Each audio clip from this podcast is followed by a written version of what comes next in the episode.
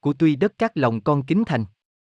Hôm ấy nghỉ học, sáu đứa bé cả trai lẫn gái thân hình cũng như trạc tuổi sắp xỉ ngang nhau, chúng rủ nhau lại trong chiếc sân rộng mát trước nhà em Lệ Sa, con của ông bà Đăng Quang, một gia đình lễ giáo rất sùng thượng để chơi trò chơi mà mấy hôm nay chúng không chơi được vì mưa lạnh.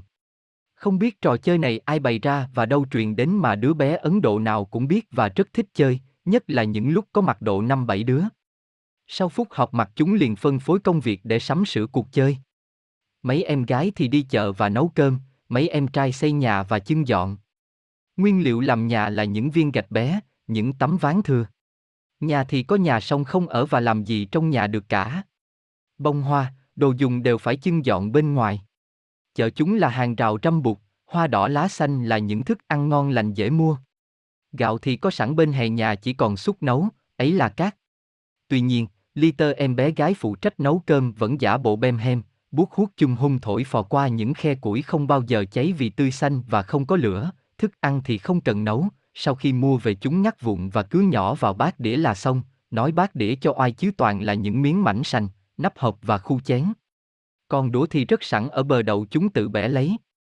Hí hoáy, chạy ngược chạy xuôi la thúc hối trong chốc lát thì tất cả đâu vào đấy, thức ăn đều được sắp lên bàn, ố thật là giản dị chỉ là cái đòn, có nải chuối tráng miệng, không biết chúng tạo đâu ra hay lượng trong thùng rác của chị bếp. Bày biện xong xuôi, chúng mời nhau lại để khai mạc buổi tiệc. Đang súng vít vây quanh chiếc bàn thấp lè tè thì bỗng nhiên đôi mắt tròn xoe của lệ xa hướng về những người đức hạnh trong những bộ áo cà sa vàng nghiêm trang vượt qua hàng cây trước bờ rào, rồi tất cả lũ trẻ quay mặt nhìn theo. Bữa tiệc chưa bắt đầu nhưng đã bị gián đoạn vì đoàn người kia khoan thai, im lặng bước vào cổng. Lễ xa liền rời khỏi bàn ăn chạy ngay đến trước Đức Phật chắp tay vái chào và kính thưa.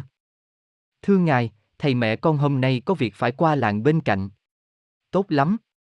Thôi con trở vào chơi với bạn, Đức Phật bảo lệ xa.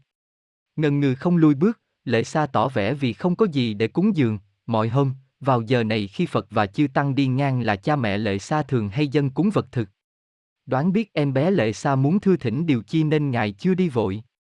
Bỗng lệ xa nhanh nhẩu về phía bạn nhanh tay bưng ngay bát cơm to nhất trên bàn đem dân cúng Phật với đôi tay tính thành kính cẩn. Các đệ tử đứng sau đều lấy làm lạ, xăm xì và hỏi nhau về thứ lễ vật lạ kỳ mà em bé đang dân cúng. Chính lũ trẻ, bạn của Lệ Sa cũng không hiểu Lệ Sa đang làm gì và rất lo ngại cho nó. Ở lấy bát, Đức Phật nói với giọng trong thanh, hiền diệu, của tuy đất cát, lòng con kính thành. Như Lai nhận cho con. Đoạn Ngài trao bát cơm ấy cho tôn giả A Nan, dặn đem về vải lên nền nhà Ngài ở, nhìn khắp các đệ tử, Ngài dạy thêm.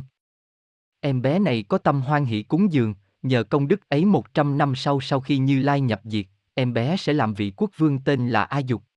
Vị lãnh tụ này sẽ là một người hộ pháp đắc lực, rất tôn sùng tam bảo, biết phân chia xá lợi, xây 8 vạn 4 ngàn ngôi tháp để tôn thờ, biết đem chánh pháp áp dụng trong công việc trị dân, giúp nước, tiếng tâm lừng lẫy. Tôn giả A Nan lại ngạc nhiên hơn nữa liền bạch Phật. Bạch Thế Tôn em bé này chỉ cúng dường chút ít đất cát mà sao lại được phước báu nhiều như thế, nhất là được nhân duyên xây 8 vạn 4 ngàn ngôi tháp để cúng dường xá lợi.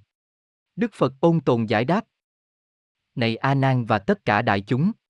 Không phải chỉ trong kiếp này mà ở một tiền kiếp xa xưa em bé đã là một vị quốc vương tên Ba Tắc Bì luôn luôn được cúng dường Đức Phật Phất Sa, và nghĩ đến nhân dân chưa có dịp được chiêm ngưỡng đức tướng trang nghiêm của đấng giác ngộ, người đã mời rất nhiều họa sĩ vẽ 8 vạn 4 ngàn bức tượng để lưu truyền khắp mọi nơi.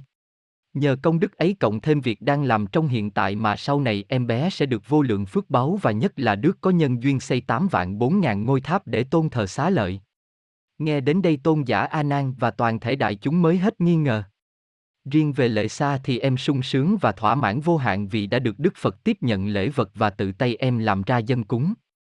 Lũ trẻ nãy giờ đứng xa nhìn lại, bây giờ sau khi nghe, thấy và nhận biết lòng thương bao la rộng rãi của Đức Phật chúng rủ nhau đi gần lại và vây quanh Ngài.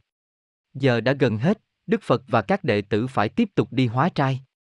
Trước khi ra đi, một lần nữa Ngài rờ đầu và chú nguyện cho lệ xa thường được sức khỏe, học tập tiến bộ và Ngài dặn thêm lũ trẻ. Các con chơi với nhau cho hòa thuận, vui vẻ nhé. Đoàn người thanh tịnh khuất lần trong ngã xóm, nhưng lũ trẻ mãi nhìn theo không chớp mắt.